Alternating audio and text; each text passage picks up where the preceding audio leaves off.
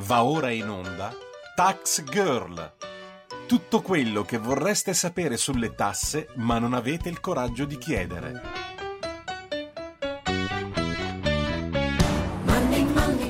Buongiorno e buon sabato mattina, io sono Giorgia Pacione di Bello e questo è Tax Girl, l'appuntamento settimanale di Radio Libertà con il fisco e eh, molto altro. Allora, eh, vi ricordo i numeri da chiamare barra da whatsappare nel corso della puntata, quindi sono... Eh, per intervenire in diretta lo eh, 02 92 94 7222 oppure se volete scrivere un whatsapp scrivetelo al 346 642 7756. Allora, direi di partire subito con eh, il botto perché, insomma, di notizie anche questa settimana, lato soprattutto fisco, ce ne sono state, eh, sono arrivate proprio ieri, quindi insomma eh, perfette per la puntata. Eh, se farò, se insomma facciamo in tempo, vi vorrei anche dire qualcosina sulla legge di bilancio che però ormai insomma abbiamo già sviscerato eh, nei minimi dettagli, però insomma ci sono alcune curiosità lato eh, spese che secondo me potrebbero incuriosire particolarmente. Ma partiamo partiamo mm, da uh, quello che si può uh, definire la ciccia.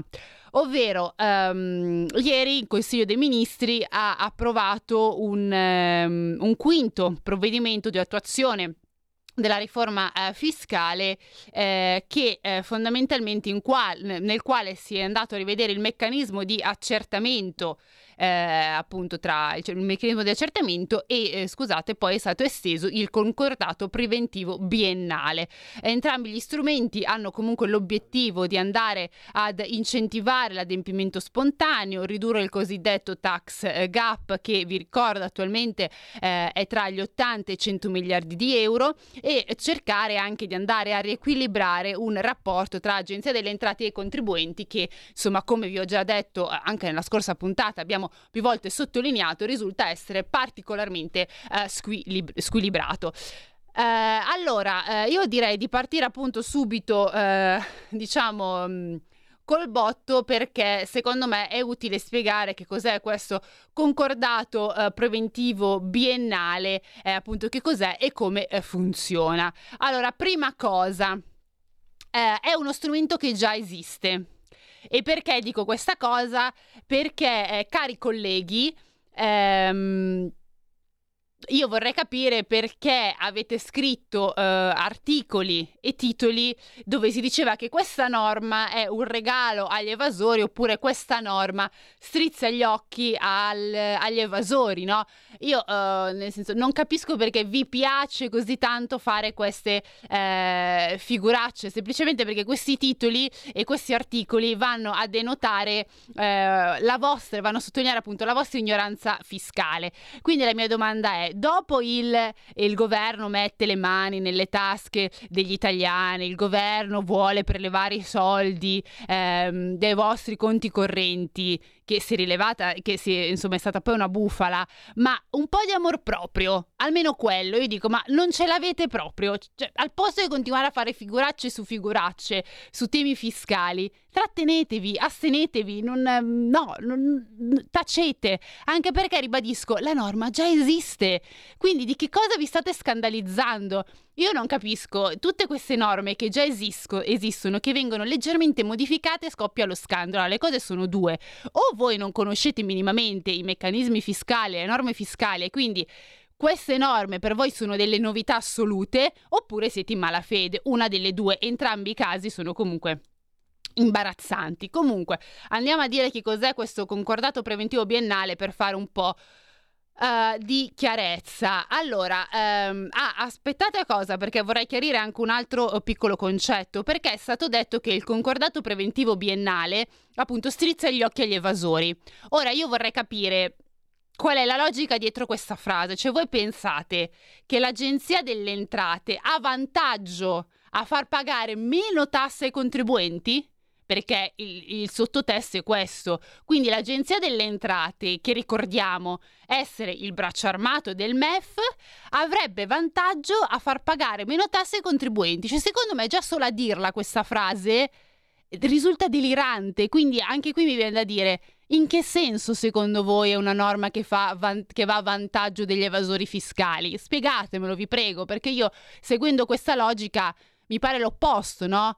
Cioè, sarebbe la notizia, sarebbe veramente una notizia sapere che l'Agenzia delle Entrate ha vantaggio a far pagare meno tasse. Sarebbe questa la vera notizia. In effetti potrebbe essere questa la vera notizia, andrebbe a indagare. Comunque adesso bando alle polemiche, arriviamo subito al dunque. Che cos'è questo preven- eh, concordato preventivo biennale? Allora, come vi ho detto è una norma che già esiste, la vera novità è semplicemente che questa è stata estesa anche ai contribuenti di minori dimensioni, ai titolari di reddito d'impresa e di lavoro autonomo. Prima era soltanto previsto per le imprese di grandi dimensioni. Che cosa prevede? Lo strumento prevede che l'Agenzia delle Entrate entro il 15 marzo di ciascun anno metta a disposizione dei contribuenti o dei loro intermediari, anche mediante insomma, reti informatiche, degli appositi programmi informatici per acquisire tutti i dati necessari per andare a elaborare successivamente la proposta di concordato. Questa proposta viene elaborata non solo tenendo conto dei dati che, simboli, che singoli contribuenti ovviamente eh, forniscono all'Agenzia delle Entrate, ma anche dei dati che la stessa amministrazione fiscale ha ottenuto dalle diverse eh, banche eh, dati che appunto ha a disposizione, oltre che insomma anche di altri soggetti eh, pubblici. Una volta che quindi l'Agenzia delle Entrate ha il quadro completo a livello di informazioni fiscali, elabora la sua proposta. Questa proposta poi potrà essere accettata o meno dal contribuente. Eh, una proposta dove, detto in modo molto semplificato, si va a dire tu contribuente, noi stimiamo che il tuo reddito eh, per i prossimi due anni deve essere di tot, le tasse che quindi dovrai pagare sono X. Questo in estrema sintesi. Eh, ovviamente questa proposta può essere accettata o meno, ma attenzione perché anche se si dovesse accettare questa proposta fatta eh, dall'agenzia ehm, si è lo stesso obbligati ad adempiere vari obblighi, per esempio contabili, dichiarativi e le varie comunicazioni che sono eh, richieste da fare. Eh, adesso arriviamo alle particolarità, nel senso che se durante i due anni eh, dove appunto vale questo concordato, il contribuente dovesse modificare l'attività che esercita, eh, nel, che ha esercitato scusate, nel periodo di imposta precedente del biennio, il concordato preventivo cesserà di avere la sua efficacia. Il concordato invece decade se, per esempio, a seguito di un accertamento si scopre l'esistenza di attività non dichiarate per un importo superiore al 30% invece dei ricavi dichiarati, oppure se il fisco ti ha detto eh, tu mi devi pagare in sede di concordato, tu mi devi pagare X di tasse e tu non paghi. Quindi in questo caso il concordato eh, finisce. Um, per quanto riguarda se uno dice sì, ma se io faccio maggiore o minor reddito eh, rispetto a quello che ho concordato con il fisco, che cosa accade? Allora, qui il testo del decreto è molto chiaro perché dice che gli eventuali maggiori o minori redditi rispetto a quelli che sono sta- stati stabiliti in sede di accordi con il fisco non andranno a rilevare alla fine della determinazione delle imposte sui redditi. C'è però la possibilità, scrive la norma, eh, per il contribuente di versare, quindi è un, diciamo eh, in modo opzionale, quindi andare a versare eh, i contributi sulla parte eccedente per il reddito concordato.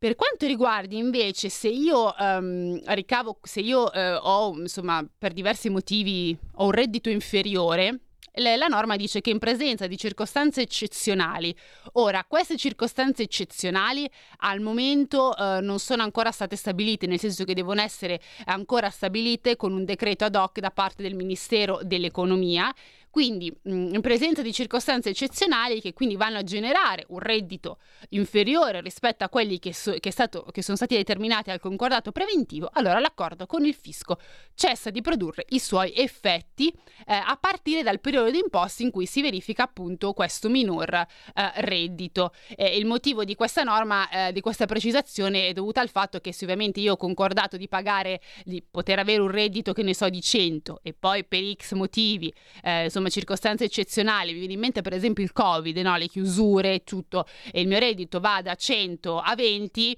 ovviamente l'agenzia delle entrate mi ha calcolato che io devo pagare su 100, eh, non so, il, su 100 devo pagare 80 di tasse e ovviamente se poi io eh, il, il mio mm, il mio ricavo è invece soltanto di 20, capite bene che non, non, ho manco i soldi per pagare quegli 80 di tasse, quindi anche in questo caso il concordato ovviamente decade.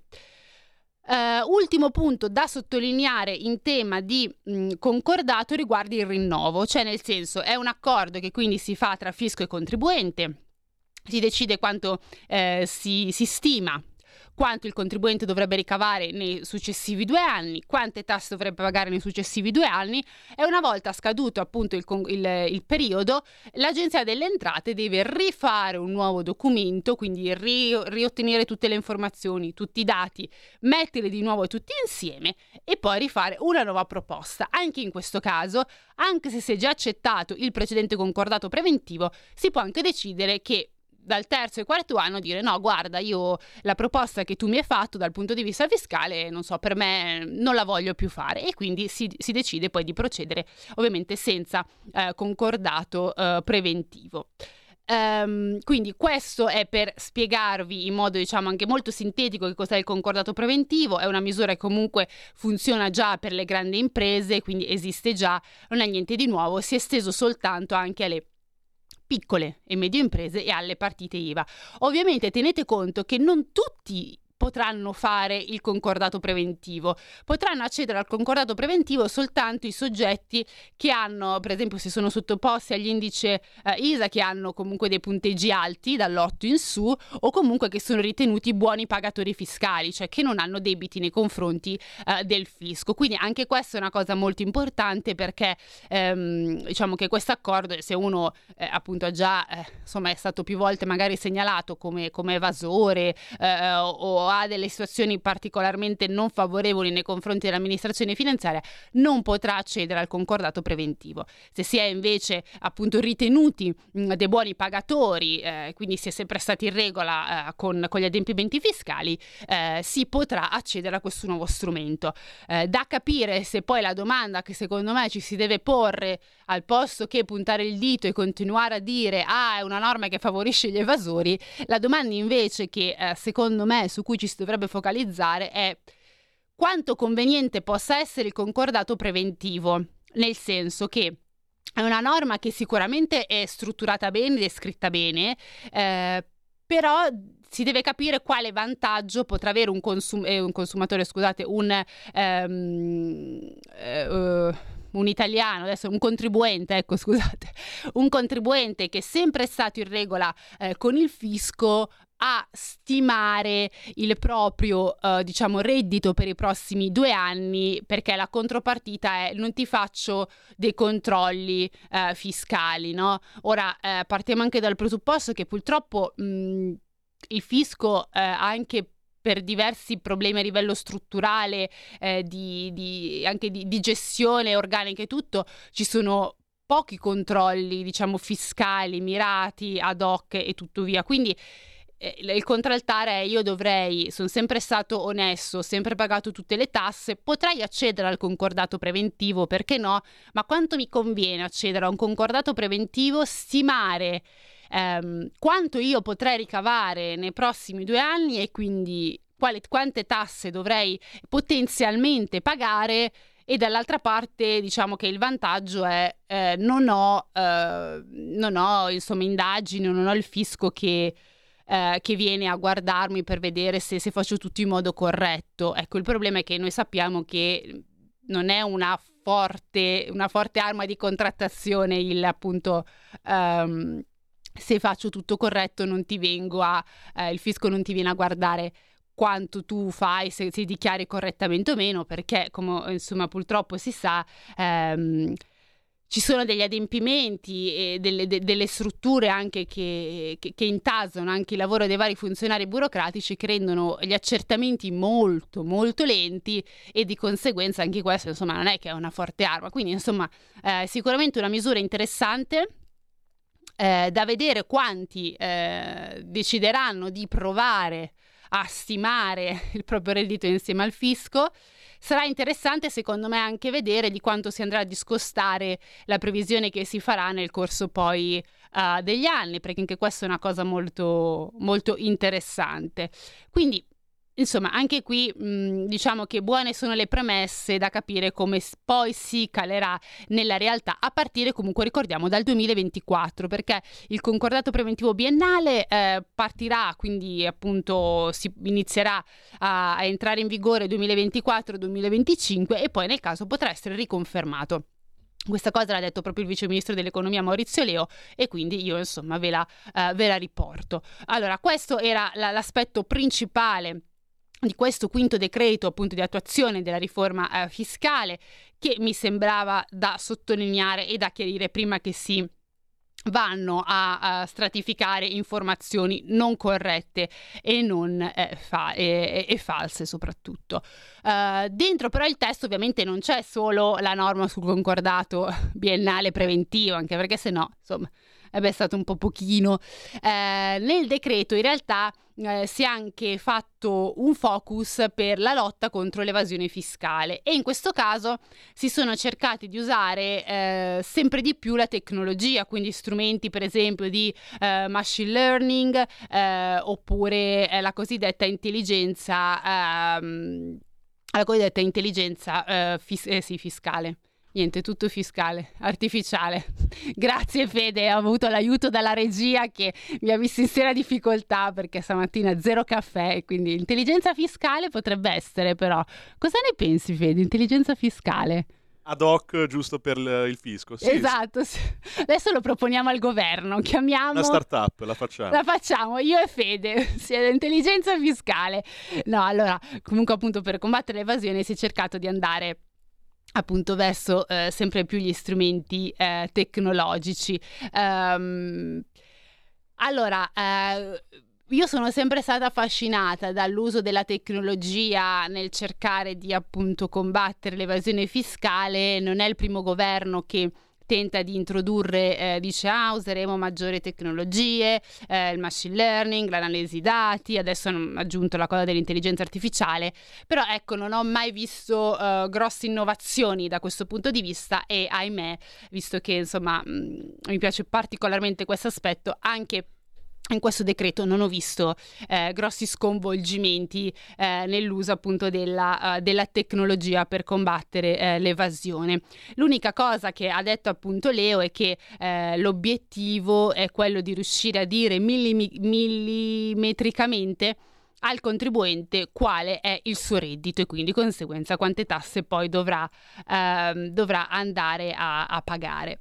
Um, questo nuovo decreto, devo dire che focus appunto intelligenza artificiale, punta molto sulla cosiddetta analisi del rischio, uh, come da una parte uh, vuole andare a sfruttare l'interoperatività delle varie banche dati, quindi significa mh, tutte le varie informazioni eh, che sono contenute per esempio nell'anagrafe tributaria, negli archivi, nei registri pubblici pubblicamente disponibili e in questo caso voi dice ma che, che informazioni? Eh, per esempio i bilanci aziendali vi faccio, no? Oppure moltissimi altri dati che sono disponibili in modo pubblico che l'Agenzia delle Entrate può andare appunto a, eh, a ripescare. Non solo, si vuole anche potenziare l'uso eh, delle informazioni contenute nella, fattura, nella fatturazione elettronica. Quindi eh, giustamente anche il vice ministro dell'economia ha detto abbiamo moltissimi dati, eh, se solo riuscissimo a eh, diciamo, sfruttarli nel modo corretto, veramente potremmo dire a ogni singola persona qual è il suo reddito e quante tasse deve pagare e soprattutto, aggiungo io, si eh, potrebbero anche riuscire a scovare eh, molto facilmente eh, gli evasori eh, fiscali. Dall'altra parte, questa analisi appunto del rischio viene fatta, come vi ho iniziato ad anticipare, con l'intelligenza artificiale e il machine learning. Ehm, l'uso soprattutto degli strumenti più tecnologici, quindi pensate eh, per esempio stru- all'intelligenza artificiale, eh, verrà usata per fare la cosiddetta analisi probabilistica. Anche questa è già, una, eh, già una, una, un tipo di analisi che comunque già esiste, quindi non è niente di, di nuovo. Eh, ovviamente lo scopo principale eh, in questo tipo di analisi è quello di andare a riuscire ad isolare i cosiddetti ri- rischi fiscali, anche che non sono noti a priori, che però una volta individuati possono essere utilizzati per attribuire, eh, per esempio, al contribuente che è, so- è, stato messo sotto la lente eh, di ingrandimento del fisco una determinata probabilità di accadimento di un determinato rischio eh, fiscale, quindi una sorta un po' di analisi eh, predittiva. Ehm, da sottolineare come anche le informazioni che verranno raccolte grazie all'uso appunto dell'intelligenza artificiale potranno anche essere utilizzate eh, per svolgere dei controlli preventivi, quindi a priori.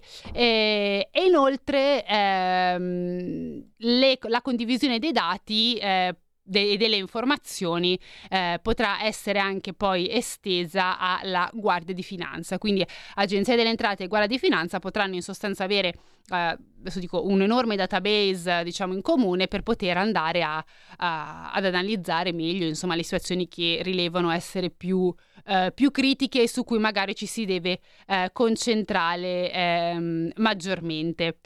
Uh, sempre in chiave di questa volta combattere l'evasione ma anche l'elusione fiscale, che vi ricordo la differenza, nel senso l'elusione che si usano degli schemi per, eh, che però degli schemi che non vanno a rientrare dentro l'evasione fiscale, quindi adesso passatemi il termine come se fossero, eh, diciamo, per imbrogliare ecco il fisco. Um, e soprattutto si usano gli schemi di elusione fiscale um, a livello internazionale, quindi tutti i vari eh, scandali che ci sono stati, di cui anche abbiamo parlato negli anni scorsi a livello di, eh, di fiscalità internazionale, la maggior parte si basano su eh, degli schemi a effetto matriosca, dove alcuni ovviamente poi rientrano palesemente nell'evasione fiscale, mentre altri tipi di schemi sono molto più furbi, eh, molto più strutturati e rientrano invece nell'elusione eh, fiscale. Quindi eh, in chiave appunto anti-evasione ed elusione fiscale, in questo decreto si sono anche potenziate la cooperazione tra le varie agenzie delle entrate estere.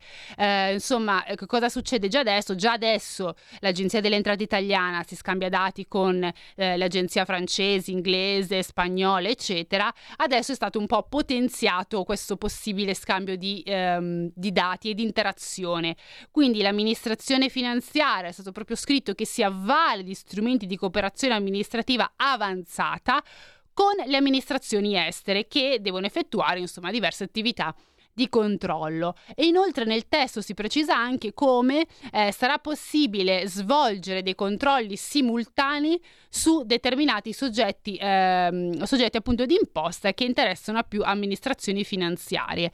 Quindi se l'amministrazione per esempio finanziaria italiana dovesse individuare un determinato eh, soggetto eh, contribuente e inizia a fare dei controlli, poi ovviamente può andare a coinvolgere l'amministrazione, eh, non so, adesso faccio un'ipotesi, l'amministrazione finanziaria spagnola e insieme possono andare a svolgere dei controlli ad hoc sul soggetto interessato per ovviamente ehm, rinforzare, fare analisi più approfondite, controlli più efficaci e nel caso eh, andare a appunto scovare eh, questo o quell'altro eh, evasore.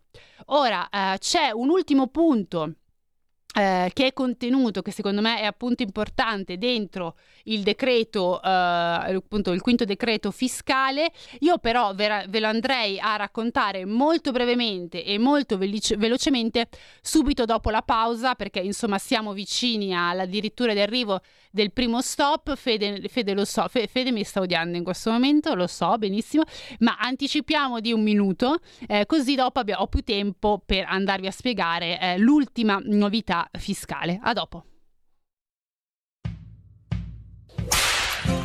Ehi hey gringo, entra nel saloon tutte le domeniche a partire dalle 22. Country and Folk Club. La tua radio.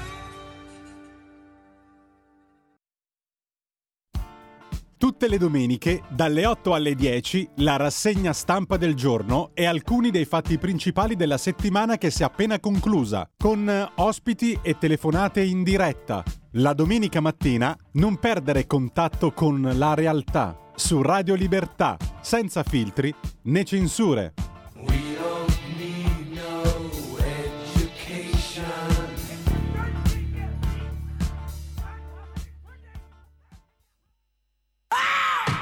Siete pronti? Siete carichi? Stiamo arrivando. Green Press, la mente aperta dell'informazione. In onda dal 9 novembre tutti i giovedì e venerdì dalle 12 alle 13. Un'ora di ambiente, attualità, spettacolo, cronaca. Un'ora fitta di ospiti e tante sorprese. A condurre ci sarò io, Sonia Bedeschi. Ospite fisso Lucia Lopalo, che ci parlerà di ambiente e poi tanti altri ospiti. Ci sentiamo e ci vediamo su Green Press, l'ambiente dell'informazione. Ci sentiamo e ci vediamo su Green Press, l'habitat naturale dell'informazione. Olè!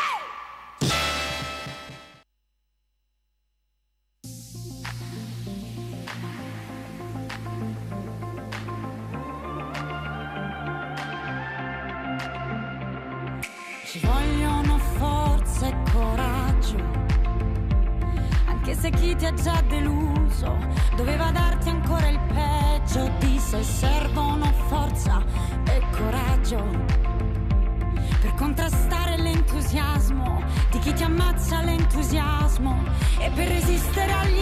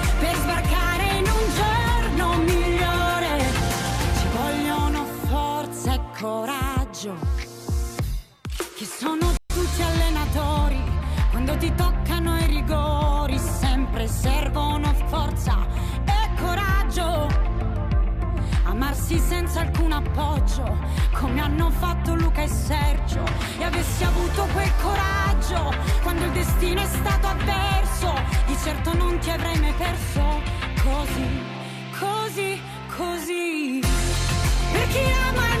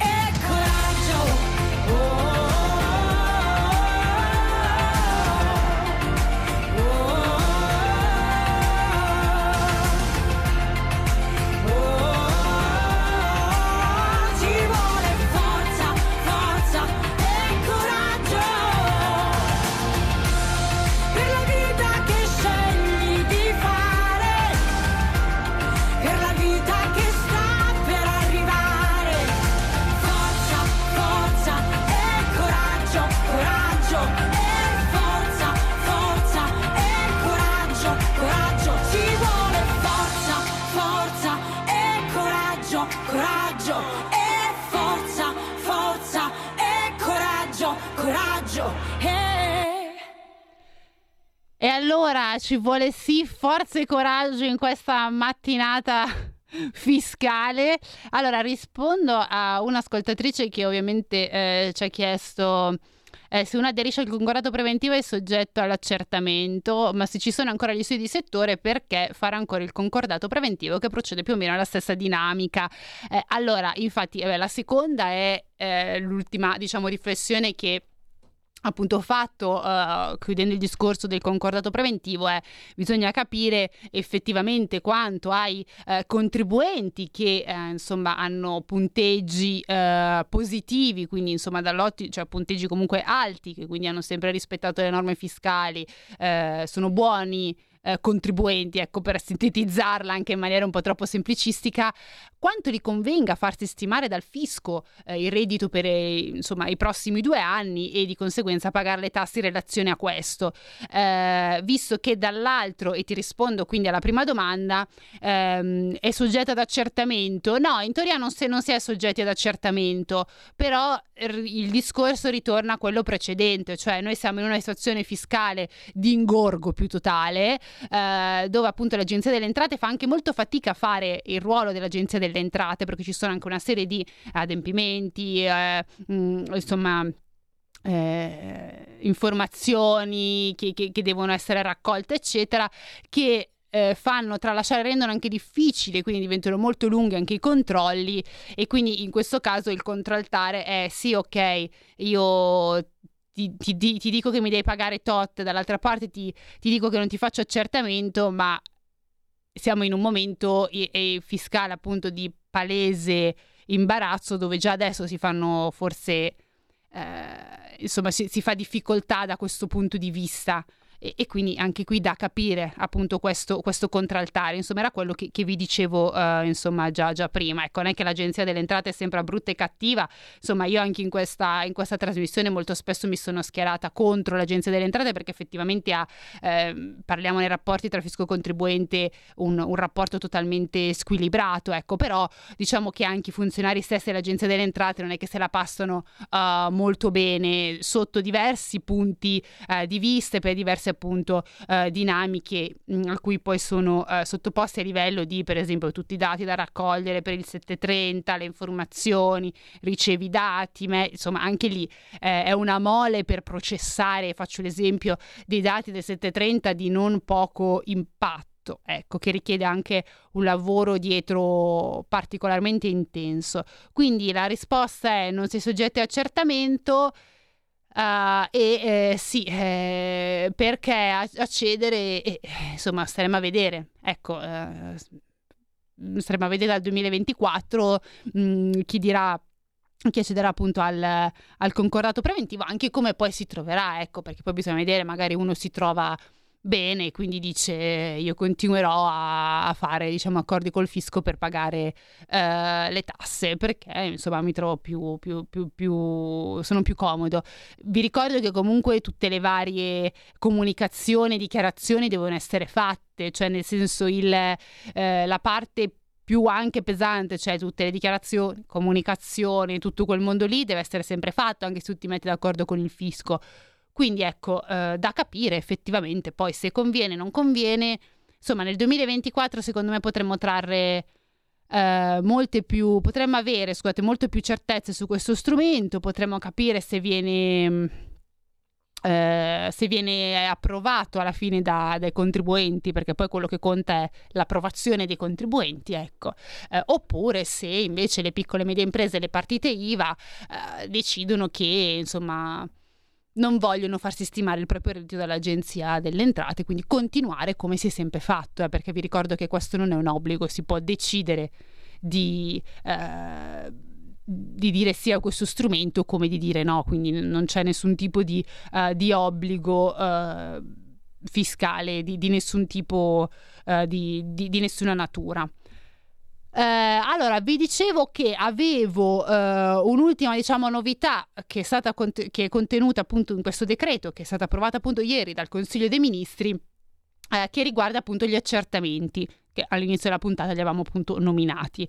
Allora, in questo caso eh, si è andato appunto a ridisegnare le modalità attraverso cui la stessa Agenzia delle Entrate può far valere le sue pretre- pretese tributarie, rivedendo appunto l'accertamento che deve passare da processi verbali che possono fare o la Guardia di Finanza o l'Agenzia delle Entrate e a cui il contribuente potrà fare acquiescenza entro 30 giorni. Eh, in questo modo eh, Leo in conferenza stampa ha detto che questo meccanismo, così come ve l'ho detto, potrà andare ad accelerare la definizione del rapporto e eh, comporterà ovviamente anche una riduzione del carico sanzionatorio pari a un eh, sesto. Ovviamente poi c'è tutta eh, quella eh, parte di casi eh, dove invece diciamo la, dialetti, dove, dove la dialettica tra l'Agenzia delle Entrate e eh, il contribuente continua. In questo caso, se dovesse continuare appunto il dialogo, chiamiamolo dialogo, tra il fisco e eh, il contribuente eh, si andrà invece a instaurare, eh, dice appunto il testo della norma, un contraddittorio che però questa volta diventerà a 360 gradi. Quindi anche questi che vi ho detto sono diciamo due strumenti che cercano di andare appunto a riequilibrare quel cosiddetto rapporto ehm, agenzia delle entrate e mm, stavo dicendo agenzia delle entrate e fisco. Uh, stamattina la parola fisco ovunque. L'agenzia delle entrate e il contribuente che al momento risulta essere totalmente sbilanciato a favore dell'Agenzia eh, delle Entrate. Allora, eh, vi avevo anche detto che vi avrei eh, parlato di alcune chicche della legge eh, di bilancio, non tanto a livello di norme, perché insomma abbiamo fatto le ultime, credo, eh, tre puntate del sabato, di, insomma delle puntate scorse incentrate su novità legge di bilancio, che cosa contiene, che cosa non contiene, tutte le varie tutti i vari punti. Eh, adesso però parliamo un po' di spese e entrate, quindi di numeri. Um, vi ricordo che la norma è finalmente arrivata al Senato. Anche qui poche eh, modifiche rispetto alle eh, bozze precedenti di cui abbiamo eh, discusso. Eh, una ehm, leggera modifica ecco, riguarda la cedolare secca per gli affitti brevi. Affitti brevi, vi ricordo che sono tutti quegli affitti fino a un massimo di 30 giorni. Tipicamente sono quegli affitti che si fanno uh, per le seconde, terze case che si hanno in, uh, durante il periodo estivo, comunque durante le vacanze. Quindi ecco, non sono gli affitti comunque diciamo quelli di lungo periodo. Allora, la norma iniziale diceva che questa uh, doveva passare dal 21 al 26% la cedolare secca e adesso effettivamente passerà dal 21 al 26% dalle seconde case in poi, mentre resterà ferma al 21% per la prima casa. Um, quindi fondamentalmente questa è una uh, piccolezza che è riuscita a ottenere Forza Italia uh, perché ovviamente il vice premier Antonio Tajani ha incontrato all'inizio della settimana uh, la premier appunto Giorgia Meloni e ehm, insomma, ha cercato di giungere a un compromesso per quanto riguarda appunto la cedolare eh, secca, visto che inizialmente anche le prime case date in affitto eh, breve appunto avrebbero visto un aumento al 26%. Ora per la prima casa data in affitto è il 21%, dalla seconda alla terza sale al 26%. Vi ricordo che dopo comunque un tot di case, mi pare 4, si viene classificati anche come imprenditori, quindi beh, poi diventa insomma, un altro tipo di, di, di, sistema. Questo anche per andarvi comunque a sottolineare la complessità del sistema fiscale italiano. Cioè, noi per una norma appunto di una uh, delle locazioni brevi abbiamo in questo modo tre diversi step, no? Primo step cedolare 21%, secondo step 26% e dopo tot numeri di immobili si diventa imprenditori.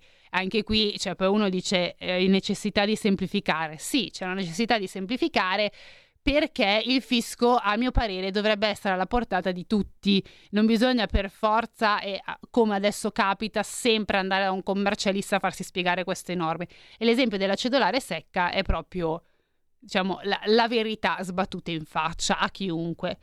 Uh, però l- quello che vi volevo dire è che in realtà questa misura um, non farà incassare molto al governo, nel senso che si, ci si è eh, focalizzati, si è voluto per forza aumentare questa cedolare secca dal 21 al 26%. Il problema è che eh, l'aumento dell'aliquota farà incassare, e è scritto appunto nel testo, 17,6 milioni nel 2025 e 8,8 milioni, solo 8,8 milioni, a partire dal 2026 in poi, quindi quando andrà effettivamente poi inizierà a stare a regime.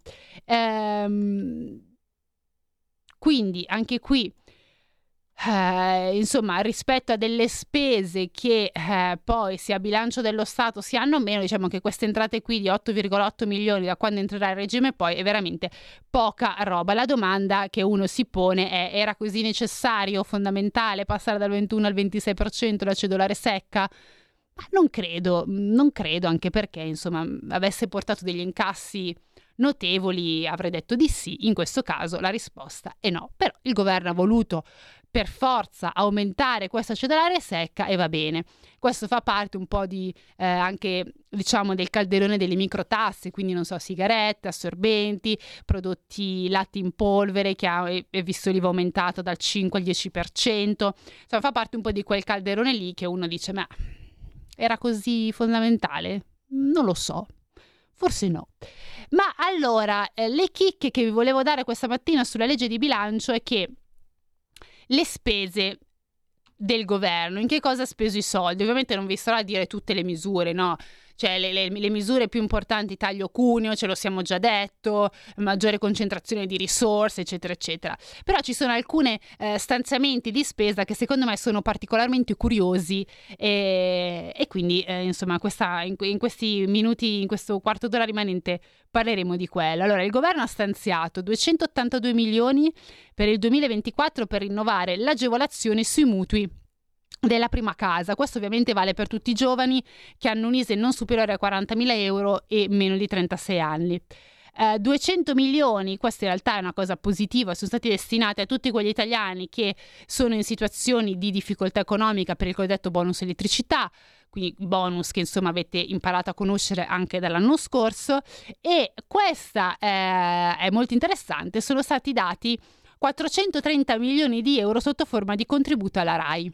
Ora, eh, credo che un po' tutti sappiano, perché è stata anche una misura che è stata anche annunciata eh, nella conferenza stampa, ehm, che in legge di bilancio si è deciso di tagliare il canone TV da, all'anno da 90 a 70 euro. Quindi da una parte si è tagliato il canone TV in bolletta degli italiani da 90 a 70 euro e dall'altro è stato comunque un contributo alla RAI di 430 milioni di euro.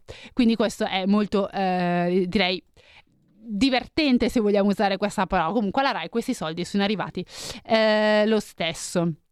Per quanto riguarda invece la detassazione, questo insomma è molto importante per tutti gli ascoltatori che soprattutto eh, lavorano in strutture alberghiere, quindi tutto il mondo del turismo, eh, lavoro notturno e festivo, eh, c'è stata appunto una detassazione per il lavoro appunto notturno e festivo e in questo caso il governo ha stanziato 81,8 Uh, milioni di uh, euro.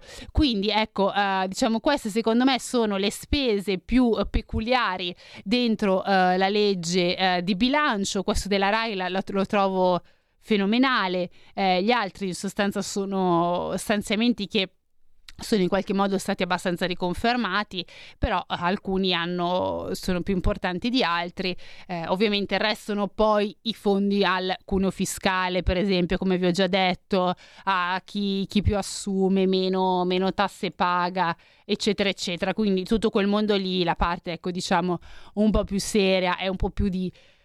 Ehm, di spesa maggiore, ovviamente non ve le sono state a dire, vi ho detto le spese minori, qualche insomma chicchina anche per farvi eh, ridere un po'. Eh, l'ultima cosa di cui vi volevo parlare, ai noi, speravo di non eh, parlarne eh, più almeno eh, per un bel po', ma purtroppo dobbiamo eh, continuare a parlarne. Ovviamente mi, mi, sposto un attimo dall'argomento fisco e ritorno all'argomento energia ehm, perché le bollette, insomma, pensavamo di eh, aver passato la fase di rialzo eh, del, delle bollette, quindi del, di quanto, insomma, si deve, si deve pagare ogni, ogni due mesi, insomma, poi dipende da come si ricevono le bollette e invece no, le bollette diventano sempre eh, più care. E chi lo dice lo dice Arera perché ieri appunto ha mandato le stime, ha detto che eh, sono in aumento le bollette del gas per la famiglia tipo. Vi ricordo che la famiglia tipo ha eh, per esempio consumi medi di gas di 1400 metri cubi annui. Eh, quindi sono in aumento le bollette per la famiglia tipo eh, che sono ancora nel mercato di maggior tutela per i consumi di ottobre 2023 e l'aumento è del 12%. 12% più 12% rispetto al mese di settembre. Quindi insomma, eh, ottobre sì, è stato un mese abbastanza con un aumento eh, di un certo rilievo, adesso insomma eh, probabilmente anche novembre non, non sarà uh, dei migliori. Arera cosa dice? Arera dice che questo aumento complessivo del 12% uh, eh, nel mese di ottobre è determinato da un incremento della spesa per la materia del gas naturale e questo è inciso per il 7,9% e dell'aumento della spesa per il trasporto e la gestione del contatore più 4,1%. Quest'ultimo dato è legato all'incremento tipico della stagione invernale degli oneri di stoccaggio per assicurare la piena funzionalità degli stoccaggi nel periodo di maggior utilizzo. Ehm, rimangono invece eh, invariati i cosiddetti oneri generali di sistema. Vi ricordo che sono quella voce che, eh, per esempio, il governo Draghi aveva sospeso Uh, dalle bollette e in termini di effetti finali uh, dice appunto Arera che la spesa gas per la famiglia tipo eh, nell'anno, quindi fa novembre 2022, ottobre 2023, è di circa 1457 euro all'ordo delle imposte e risulta in calo del 14,4% rispetto ai 12 mesi equivalenti dell'anno precedente quindi rispetto al novembre 2021, ottobre 2021, che vi ricordo essere proprio ehm, il periodo di fulcro dei vari aumenti. Eh, vengono inoltre confermati per ottobre e per tutto il 2023 l'azzeramento ovviamente degli oneri generali e la riduzione dell'IVA al 5%, come anche per la gestione eh, calore e teleriscaldamento. Quindi eh, nel mese di ottobre abbiamo, eh, è stato registrato un aumento per le bollette del gas del 12% rispetto a settembre. Uh, aspettiamo comunque i dati di novembre, sperando che eh, anche in questo caso, spero, spero sempre positivo, che non ci siano anche qui delle sorprese in negativo.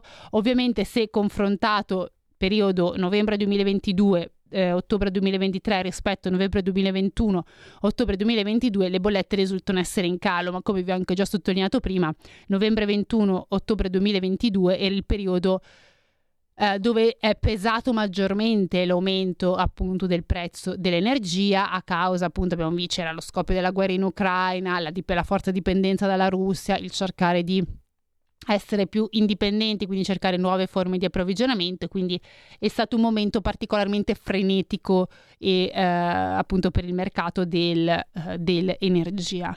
Quindi insomma staremo a vedere anche qui um, insomma fine anno, gli ultimi, questi, gli ultimi due mesi dell'anno, che cosa, che sorprese eh, ci riserveranno. Eh, ovviamente Arera manda sempre i propri aggiornamenti, quindi se si dovessero registrare eh, nuove novità da questo punto di vista, insomma, anche qui in radio le diremo sempre in modo da tenervi aggiornati anche dal lato bollette, anche se mi viene da dire siete voi i primi che comunque eh, vedete anche le bollette in casa. Mercato eh, libero dell'energia, eh, se vi è venuta in mente la domanda, la risposta è non si sa ancora niente. Il decreto energia sarebbe dovuto arrivare questo venerdì in Consiglio dei Ministri, ma non è arrivato. Eh, quindi fin quando non arriva il decreto, eh, in, decreto energia in Consiglio dei Ministri, non si sa se effettivamente il governo vorrà ehm, posticipare l'entrata in vigore del mercato libero dell'energia o se invece vorrà eh, far rimanere eh, diciamo le cose così come stanno. Quindi significa così come stanno che dal 2024 ehm, scatterà appunto il mercato libero quindi verrà cancellato il mercato tutelato dell'energia so che molti ascoltatori stanno già ricevendo eh, già da ottobre eh, lettere da da parte dei propri, chi è ancora nel mercato tutelato, dai propri fornitori di energia che dicono che nel 2024 si passa il mercato libero. Eh, per ora è una notizia vera, quindi non è che vi stanno prendendo in giro i vostri operatori. Attenzione, però, ecco quello che mi sento di dirvi a tutte le chiamate che magari ricevete da call center o altri eh, che vi insomma spacciano proposte o altro, perché come vi ho ricordato, eh, credo in insomma diverse puntate fa, eh, voi potete scegliere in autonomia. La prima cosa che vi consiglio di fare è, punto numero uno, se per voi la vostra bolletta dell'energia e del gas che siete ancora nel mercato tutelato vi risulta essere conveniente, aspettate un attimo, aspettate che cosa decide il governo, tanto comunque avete tempo, diciamo ancora tutto questo mese, ecco io lascerei magari in stand-by la situazione, eh, cap- cap- capiamo perché tanto io vi darò anche in questa informazione se il governo ha intenzione di farla slittare, questo è insomma quello che risulta dalle ultime voci di corridoio che avrebbe intenzione di fare slittare il mercato libero dell'energia, quindi state un attimo fermi. Se invece voi dite io attualmente la mia bolletta uh, del mer- con il mercato tutelato per energia o gas tutte e due mi sembra eccessivamente alta, ve l'ho detto che potete comunque già andare a uh, cercare voi stesse sul portale delle offerte di acquirente unico, uh, ci sono tantissime offerte, cercate quella che vi sembra eh, più conveniente per voi, andate a analizzare nel dettaglio, chiamate voi la società che mh, avete scelto e fatevi spiegare da loro, dalla società, che cosa, eh, in che cosa consiste l'offerta o meno. Eh, state quindi molto attenti perché purtroppo in questo momento di incertezza molti cercano di ovviamente mh, fregare eh, la maggior parte, quindi a, attenzione a chiamate di call center vari che vi dicono, eh, che vi danno informazioni varie perché al momento non si sa ancora niente di certo. Se volete cambiare, ve lo ribadisco per la trecentesima volta, andate voi sul sito appunto di Acquirente Unico, portale offerte e cercate voi stessa l'offerta che vi sembra più appropriata. Chiamate voi, eh, qualsiasi operatore energetico che ritenete e fatevela spiegare voi stessa. Quindi, ora Dopo quest'ultima, uh, quest'ultima diciamo, paternale, uh, io sono arrivata appunto alla fine della uh, trasmissione, insomma una trasmissione dove abbiamo parlato insomma delle principali novità fiscali che sono state introdotte ieri. focus ovviamente concordato preventivo biennale, quindi spero di avervi fatto capire che non è una norma che strizza gli occhi agli evasori, anzi. Um, e poi insomma anche qui eh, bollette sempre più care e fate attenzione, scegliete quello che risulta meglio per voi. Ora, io sono arrivata alla fine, grazie ancora per avermi ascoltato e noi ci vediamo barra sentiamo sabato prossimo. Avete ascoltato Tax Girl. It's a rich man's world.